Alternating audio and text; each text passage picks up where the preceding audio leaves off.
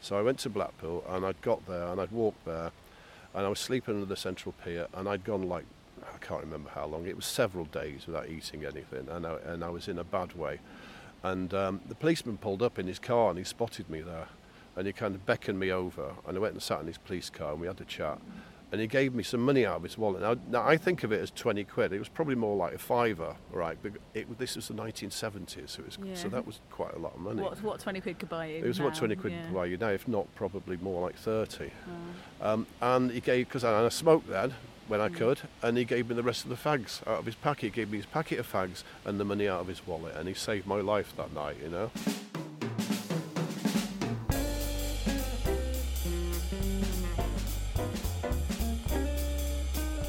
Welcome back to the Vintage Podcast. Uh, if you can hear the ambience in the background, it's because we're on Hampstead Heath. You can hear some birds, some branches. Um, yeah, it's beautiful. And a few cyclists. A few cyclists, a few dogs trying to kill each other. Um, but I'm here with Marc Hamer. Um, he is the author of How to Catch a Mole. Hi, Marc. Hi, Lena.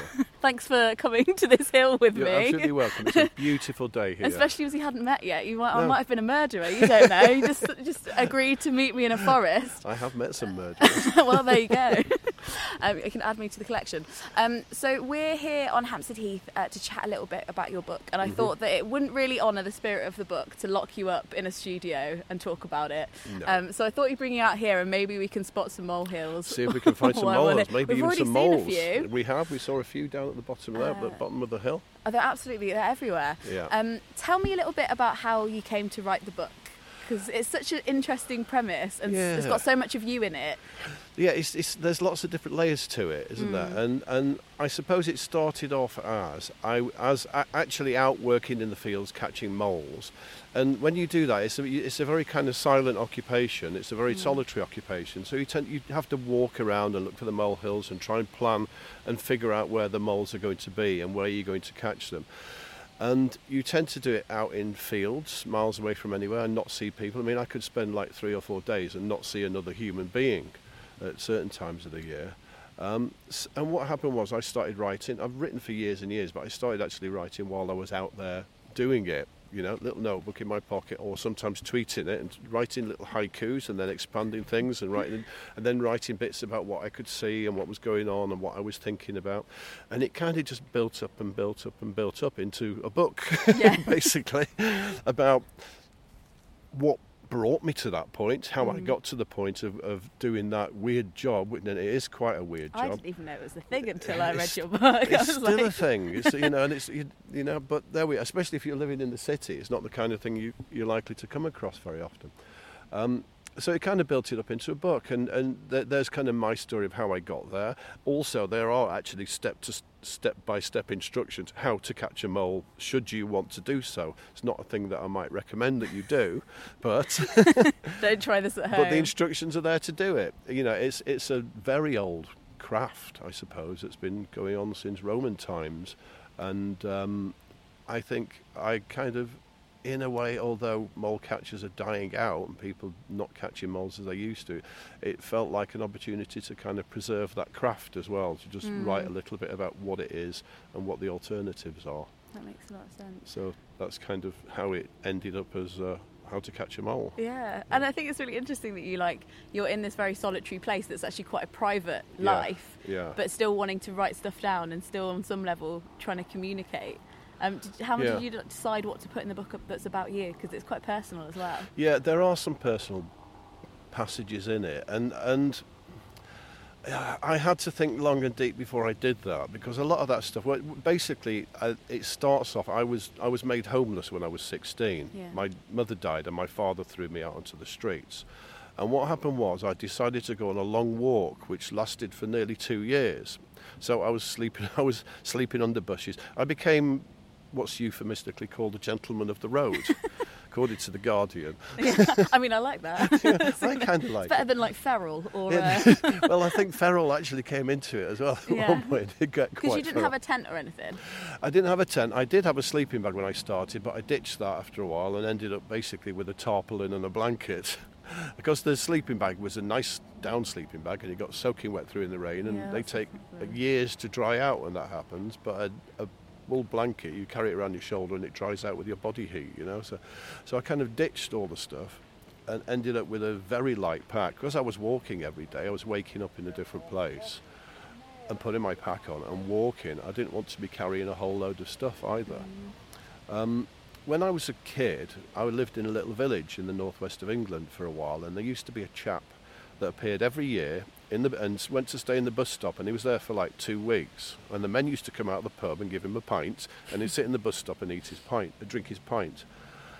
And um, after that, he would wander off. And it's like in those days, we didn't have the word homeless. People were tramps, and he was a tramp. You know, he was was a real gentleman of the road, and I kind of grew a bit fascinated by his lifestyle. So when I didn't have any any choice other than to do that, I thought I'm just going to do it. I'm going to grasp it wholeheartedly, and just did it. So kind of wandered around for just under two years, basically, Yeah. walking the towpaths and sleeping in the woods and getting to know what was going to kill me and what wasn't. that kind of thing. And do you think there's something quite like ancient about that? It's something that we that a lot of people don't consider, or maybe when they think of camping, they think of quite civilized, you know, camping spots. Yeah. Like, yeah. do you, do you think there's there's something about that that connected you more to to? I think very much so because I Mm. was on my own, you know, and I would find places where there weren't other people. Mm. Um, so I would take to riverbanks and canal banks when I could find them, and just wander along those, and then find a nice place to sort of to nest up for the night. It felt like a nest rather than, and then wake up in the morning and pick my stuff up and carry on again. And it it was, you know, there was some. It was frightening at times. You know, there were times when I was hungry. There were times when I was very close to death. There was a time when I was starving and hadn't eaten for several days and was starting to hallucinate and had gone beyond even feeling hungry. And I thought, this is it now, I'm going. Mm. But luckily, I was kind of rescued from that situation. Um, I bump, a policeman came along. I'll tell you the story. A policeman, Yeah, a policeman came along. I was sleeping under a pier in Blackpool. I'd made my way to town because the winter was coming. Basically, I needed to find some shelter. I thought I'm going to go and find a town. I'll find a town that I know, which was Blackpool because it was by the seaside, where I think I might be able to find some work, to earn some money, and to hole up for the winter, find Mm. somewhere warm. So I went to Blackpool and I'd got there and I'd walked there and I was sleeping under the central pier and I'd gone like I can't remember how long. It was several days without eating anything and I, and I was in a bad way. And um, the policeman pulled up in his car and he spotted me there and he kind of beckoned me over and I went and sat in his police car and we had a chat. And he gave me some money out of his wallet. Now, now I think of it as 20 quid. It was probably more like a fiver, right? But it, this was the 1970s, so, it was, Yeah. so that was quite a lot of money. what what twenty quid could buy you? It was what 20 quid yeah. could buy you now, if not probably more like 30. Oh. Um, and he gave, because I, I smoked then when I Mm. could, and he gave me the rest of the fags out of his packet. He gave me his packet of fags and the money out of his wallet, and he saved my life that night, you know. Yeah. Um, and I went back and slept under the pier, right, after a bag of chips, and got up and then carried on and found somewhere to stay.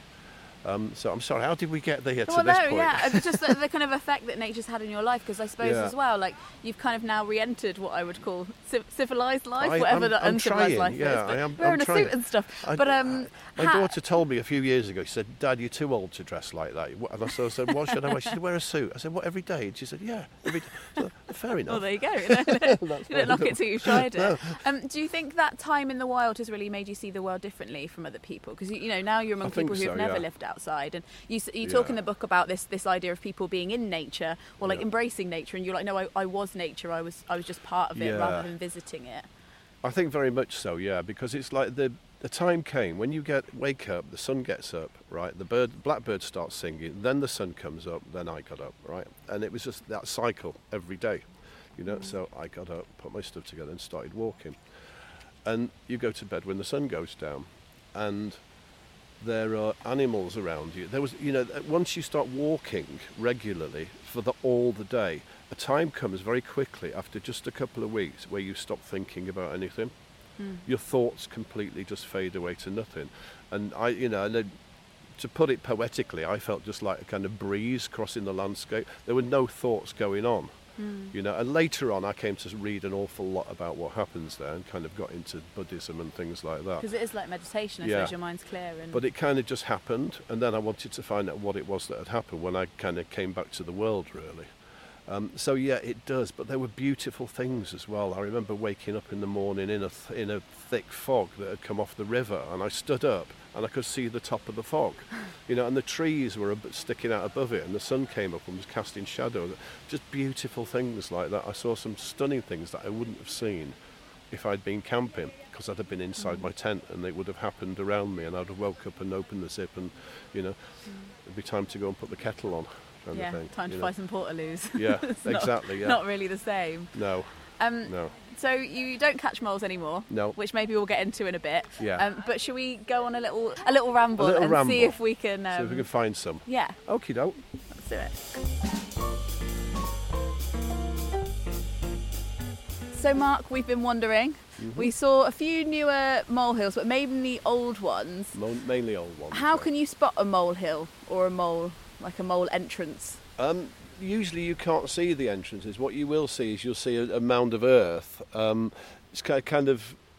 I always think it looks like musical notes, but without a stave. They're kind of scattered either in a in a line, but in a rough line, you know, within a certain area, or sometimes if you're um, by a tree, like we're sitting underneath now, that you will see a ring of molehills around the outside yeah, of the we tree can see some just down there, Yeah. can't we? and that's that that's an old collapsed tunnel and that tunnel's probably been there for years and years and years and years. They can go on for generations of moles. Yeah. um, and why they like being under trees is because they like the moist earth where the worms live and the moisture drips off the trees whenever there's rain. So you get a kind of a particular band of moist earth around the outside of a tree.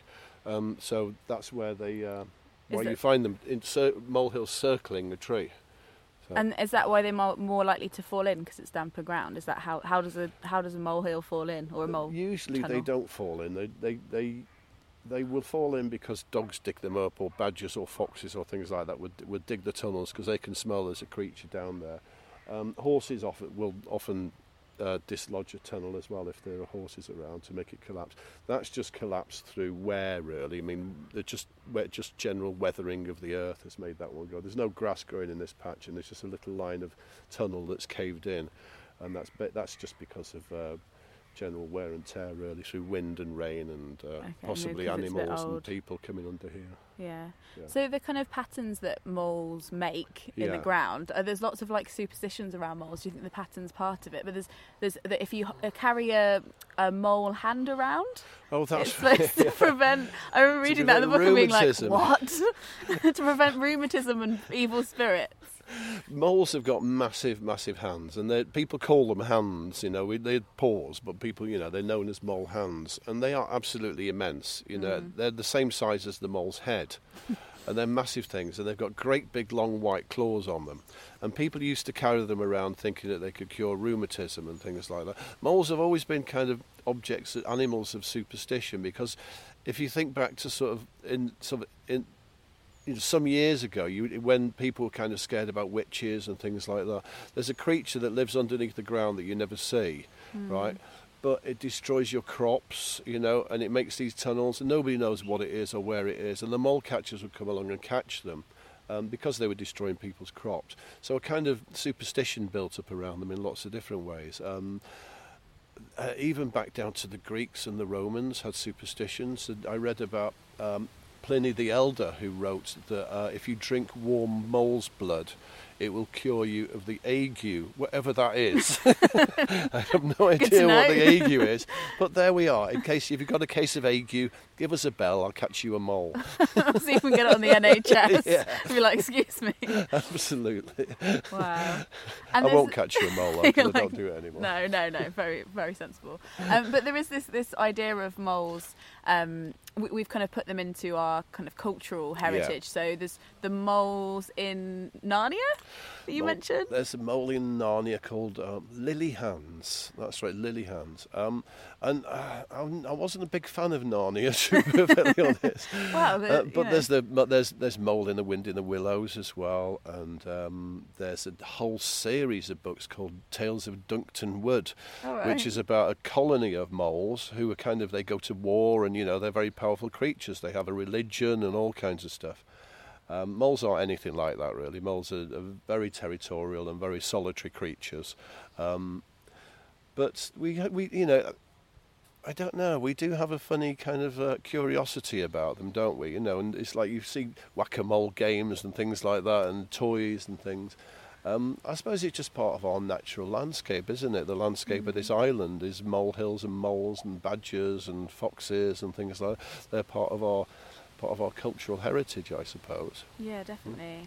And you say in the book that um, they, they are quite solitary and they even yeah. kick their children out quite quite they fast. do, yeah. And I, th- I think this is kind of right. You asked me earlier on how I came to put the bits of me leaving home in the book, mm. and as I was writing about kicking the, how the moles kick their children out when they're very young, I thought, oh, that's interesting. Familiar, and I, as yeah. I looked into it, I found more and more parallels. So I kind of just thought I'm going to highlight those parallels, and it did make it a more personal story. Mm. But I I thought for me it was a kind of expl- again as I said earlier, it's an exploration of how I got here to to doing this job. But moles, um, the female moles will have their their kits in a little nest. And um, when they're very young, they've only just finished suckling and started eating live food, she will boot them out and close the door behind them and never see them again. And they go wandering on the surface of the earth and nobody knows how they start their own tu- new tunnel systems, whether they find an abandoned one mm. or whether they're trying to escape predation by birds and things like that. So nobody knows how they start. There's, there's not an awful lot of research done on them. Mm. Um, so nobody knows why that is. They, they, eventually they dig into the ground. They've never dug before this point because they've been living in their mother's tunnel, running around, right, and eating the worms that she catches for them. Um, but somehow, and then she boots them out. Somehow they find a way of surviving and, and getting on with life and building their own homes, which they stay in for the rest of their lives. They stay in the same place for the rest of their lives, which is about four years. Mm. Um, apart from when they mate, they go and find the males would go and find a female and then come back to their same little tunnel system again. Our kind of humanisation of moles. Tell me a bit about how you feel about moles now, because you don't kill them anymore. I don't kill them anymore, and that's an, that's that's an interesting story, story tied into why I actually started doing it. Mm. Um, and I started doing it first of all through because I was working as a gardener, and it um, became part of my job. Possibly, I was working as a gardener, and people were coming along and being hired to kill the moles because it was kind of a specialist thing, right? And I watched them doing it, and I thought, I don't like this. I really don't like this. I'm the kind of man. Inhumane way. It was, seemed quite inhumane, just to be killing these beautiful little creatures, putting traps in the ground and killing them, and then throwing their bodies in the hedges. And I thought, this is quite a brutal thing.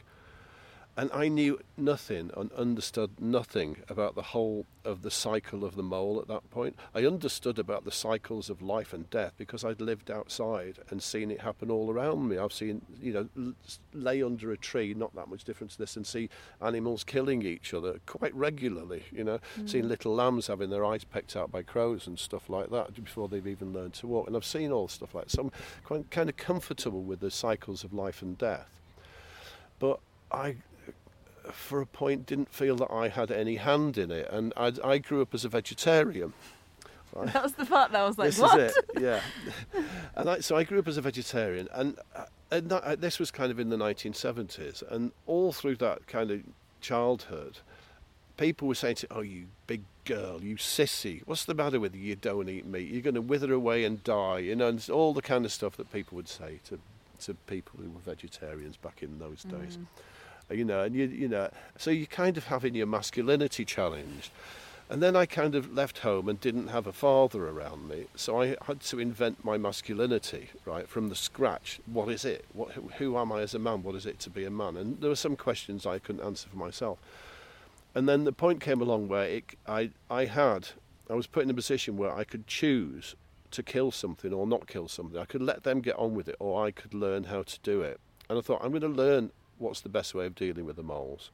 So I did tons of research about poison and gas, about catching them live and releasing them somewhere else, about scaring them away, and all that kind of thing. And I just, at the end, all the research kept pointing to the fact that if you release them alive, they will be predated almost instantly. Because what does predated mean? They will be caught by owls oh, or okay. seagulls mm. or crows or foxes or dogs or cats. Because on the surface they move very, very slowly and are really obvious and they and also they need to eat their body weight.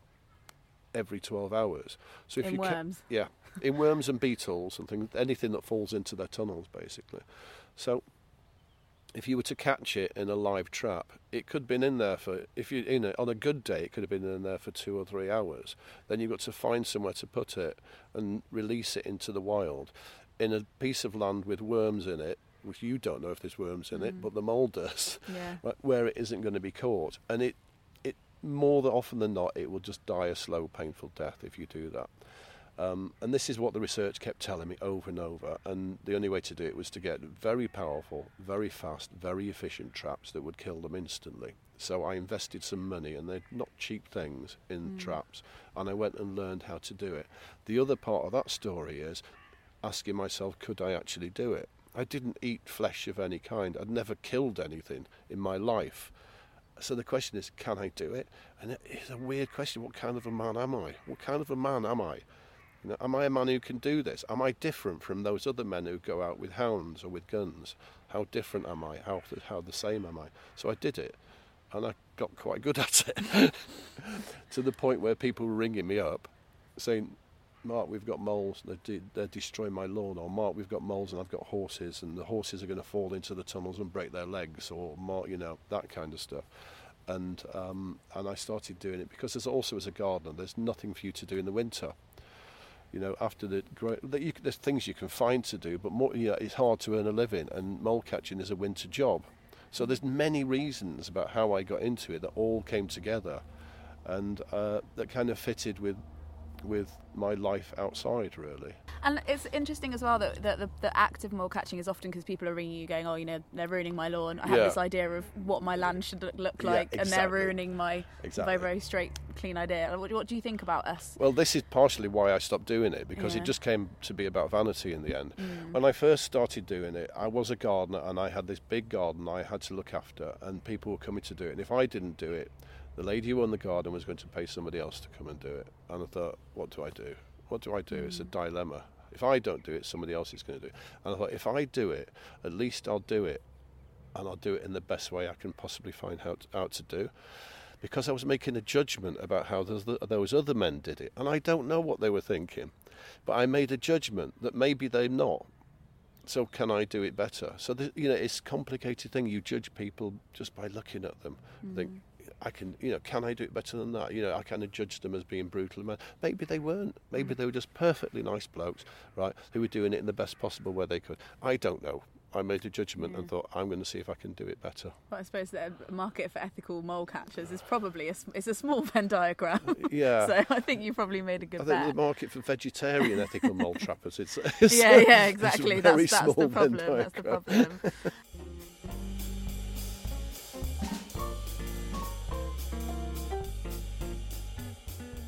Marc, I'm a bit of an optimist. Um, I'm sorry about it, but I, I have Mm-hmm. You this theory. I, I an mean, optimist? yeah, well, I mean, I have to a lot, but in um, uh, in my mind, Yeah. we're returning a little bit to this idea of uh, like interacting with the environment in a Yeah. in a better kind of way.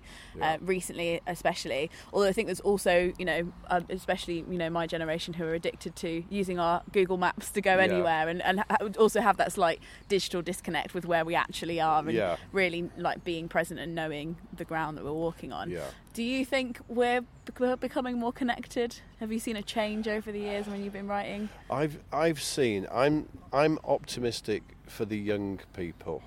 Um, I I remember a couple of years ago when my daughter was young, right, and seeing her going out with her friends, and for the first time in my life, seeing young people, teenage teenagers going out as mixed groups of boys and girls.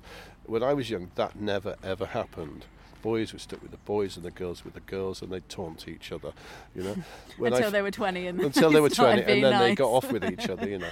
But so in that sense i think there is a different world that people of your generation are living in from the one that i live in and the one that i lived in. And you have access i th- you see i think old people know really cool stuff and i think young people know really cool stuff too. And so i think we should actually share and communicate and share and communicate our knowledge we're different and we live in completely different environments when it comes to living in the environment and using Google Maps to find your way around it. You know what? It's a tool. Do it. You know why not? I haven't got a problem with that at all. Yeah. Until the satellites go down, you know, at which point you're going to have to learn some new skills. But life is about learning new skills. I haven't got an issue with any of that kind of stuff. I'm not as optimistic about the future of the planet. Hmm. Um, Very appropriate sirens then. very appropriate siren going off there, yeah. Yeah. Like the angels flying off to help somebody or otherwise. yeah. Um, I'm not so optimistic about the future of the planet. No, I- so I, that's not what I mean. I'm not so optimistic about the future of humanity on the planet. I think we are in very, very difficult times. I think the, the you know, with the, the population, with um, the number of houses I see, because I travel all around the country doing book things, and everywhere I go, I see green spaces being ripped up for houses to be built on. Um, and once you start tugging at any little thread in nature, it has an effect somewhere else in nature. Um, we were talking a little while ago about um, wolves being reintroduced into Scotland and the herds of deer. And the reason the wolves are being re- reintroduced is because Scotland is covered with massive herds of red deer which strip the landscape bare. And the reason they are there is because we shot all the wolves. Because of Red why- Riding Hood, so Yeah. we were so scared of them. And, yeah, we yeah. shot all the wolves. So now the deer population has exploded. The landscape is being shredded by them. So now, and so the earlier way of dealing with that, with that was for men to go out with guns to shoot the red deer. Now there are consequences. Mostly political consequences about that, because then you start looking at who are the people that doing this, do this, and why do they do it, Mm, What's and- their class bracket? And Oh, yeah, and you, and- yeah. levels of privilege, and then people paying money to do it, and then also there's the thing about going out and killing things just for fun, Mm. just so you can say you've killed this magnificent beast. Um, so there's ethical issues around that, but also there are too many deer, you know. yeah. so we're talking about and are introducing wolves back into the Highlands of Scotland to control the deer in a more natural way. So we're coming back to the idea of rewilding the landscape, and it is a popular theme at the moment in literature. It's certainly a popular theme at the moment. And it is certainly something we should be thinking about. I don't know what the future of humanity is on this planet, but I'm completely confident that should we cease to exist on it, the planet will go on and nature will just burgeon and take over all the places that we've stolen. You know, it will carry on and the planet will be absolutely fine. We might not be, but the planet will be. And nature will attain a kind of balance. It could take centuries before nature becomes into, a ba- into balance again, but it will. Hmm. But as soon as you tug at any thread, something changes somewhere else along the line, you know. So I don't know what's for the best. Yeah. I have no idea. We've I got thought ex- you were going to be able to solve No, I- all of humanity's I can't problems in one is- podcast. I- uh, no, not this one. Maybe next time, tune you in. look at the Extin- uh, Extinction Rebellion stuff, right, and I can see people's fears and worries and concerns and their hopes for the future. And we are, as human beings, wonderful creatures. I love human beings. I've not spent a lot of my time with them. Most of my time has been spent out in the fields on my own, and I'm only now kind of getting to spend time with other human beings, and I kind of like it. I'm all right, having, really. it's all right, really. I'm kind of having fun. And especially human beings on a one to one level, even people who you completely disagree with, you can often find a way of communicating if you just take the time to listen. Um, but I don't know. I'm I'm I'm at an age now. I'm sort of. I've probably got another, if I'm very lucky, another 20 years left on the surface of this planet. So I'm at a stage where I'm kind of looking at it and just enjoying it for what it is. Mm. And um, I haven't got any answers. That's not my job anymore. But whatever you choose to do, I'll back you up. Cheers then. I'll work it. I'll give you an update when we've worked give, it out. give, give us an update, and if you want me to trog along and I'm in the area, right. I'll back you up. I'll, I'll give you a buzz. um, for, for what I loved about your book is it really made me think about like how I how how seriously I take being outdoors Yeah. and like how it's not just this activity that I might fancy doing like pottery or you know Yeah. something else that I do in my week Yeah. but making it more part of my life. Do you have like any advice for people on how to like integrate it more and obviously read the book. Yeah. Very important. Read the book. Read the book. But- Please read the book. Just get out there and do it. And do it on your own, ideally, so that you can listen, so that you can smell, and just pay attention to your senses when you do it. Mhm. I do it all the time. I, I will come out and sit on a park bench. And even when there are people passing, you know, just let the people pass and um, sit on a park bench and just breathe and just take the breath in and just smell it, smell it, Mm. you know, and Yeah. listen to it and hear the wind through the leaves. And it's a beautiful, beautiful thing. It can calm you right down. You can get rid of the all the worries of the day very, very easily because it's really real. Because the rest Mm. of it, when everything is taken away, and I, I, Walt Whitman, I think it was, I can't remember the quote exactly, but it's when everything is taken away, when all the politics is gone, when all the love is gone, when all the hate is gone, nature is still there, you know, and it's just a beautiful, beautiful. It's not there to be beautiful. It is violent and aggressive and deeply unpleasant to the creatures Mhm. and the people in it, and to and to the other parts of nature. But that is part of the acceptance, you know.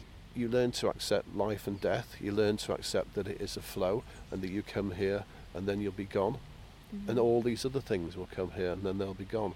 So be here and just enjoy it.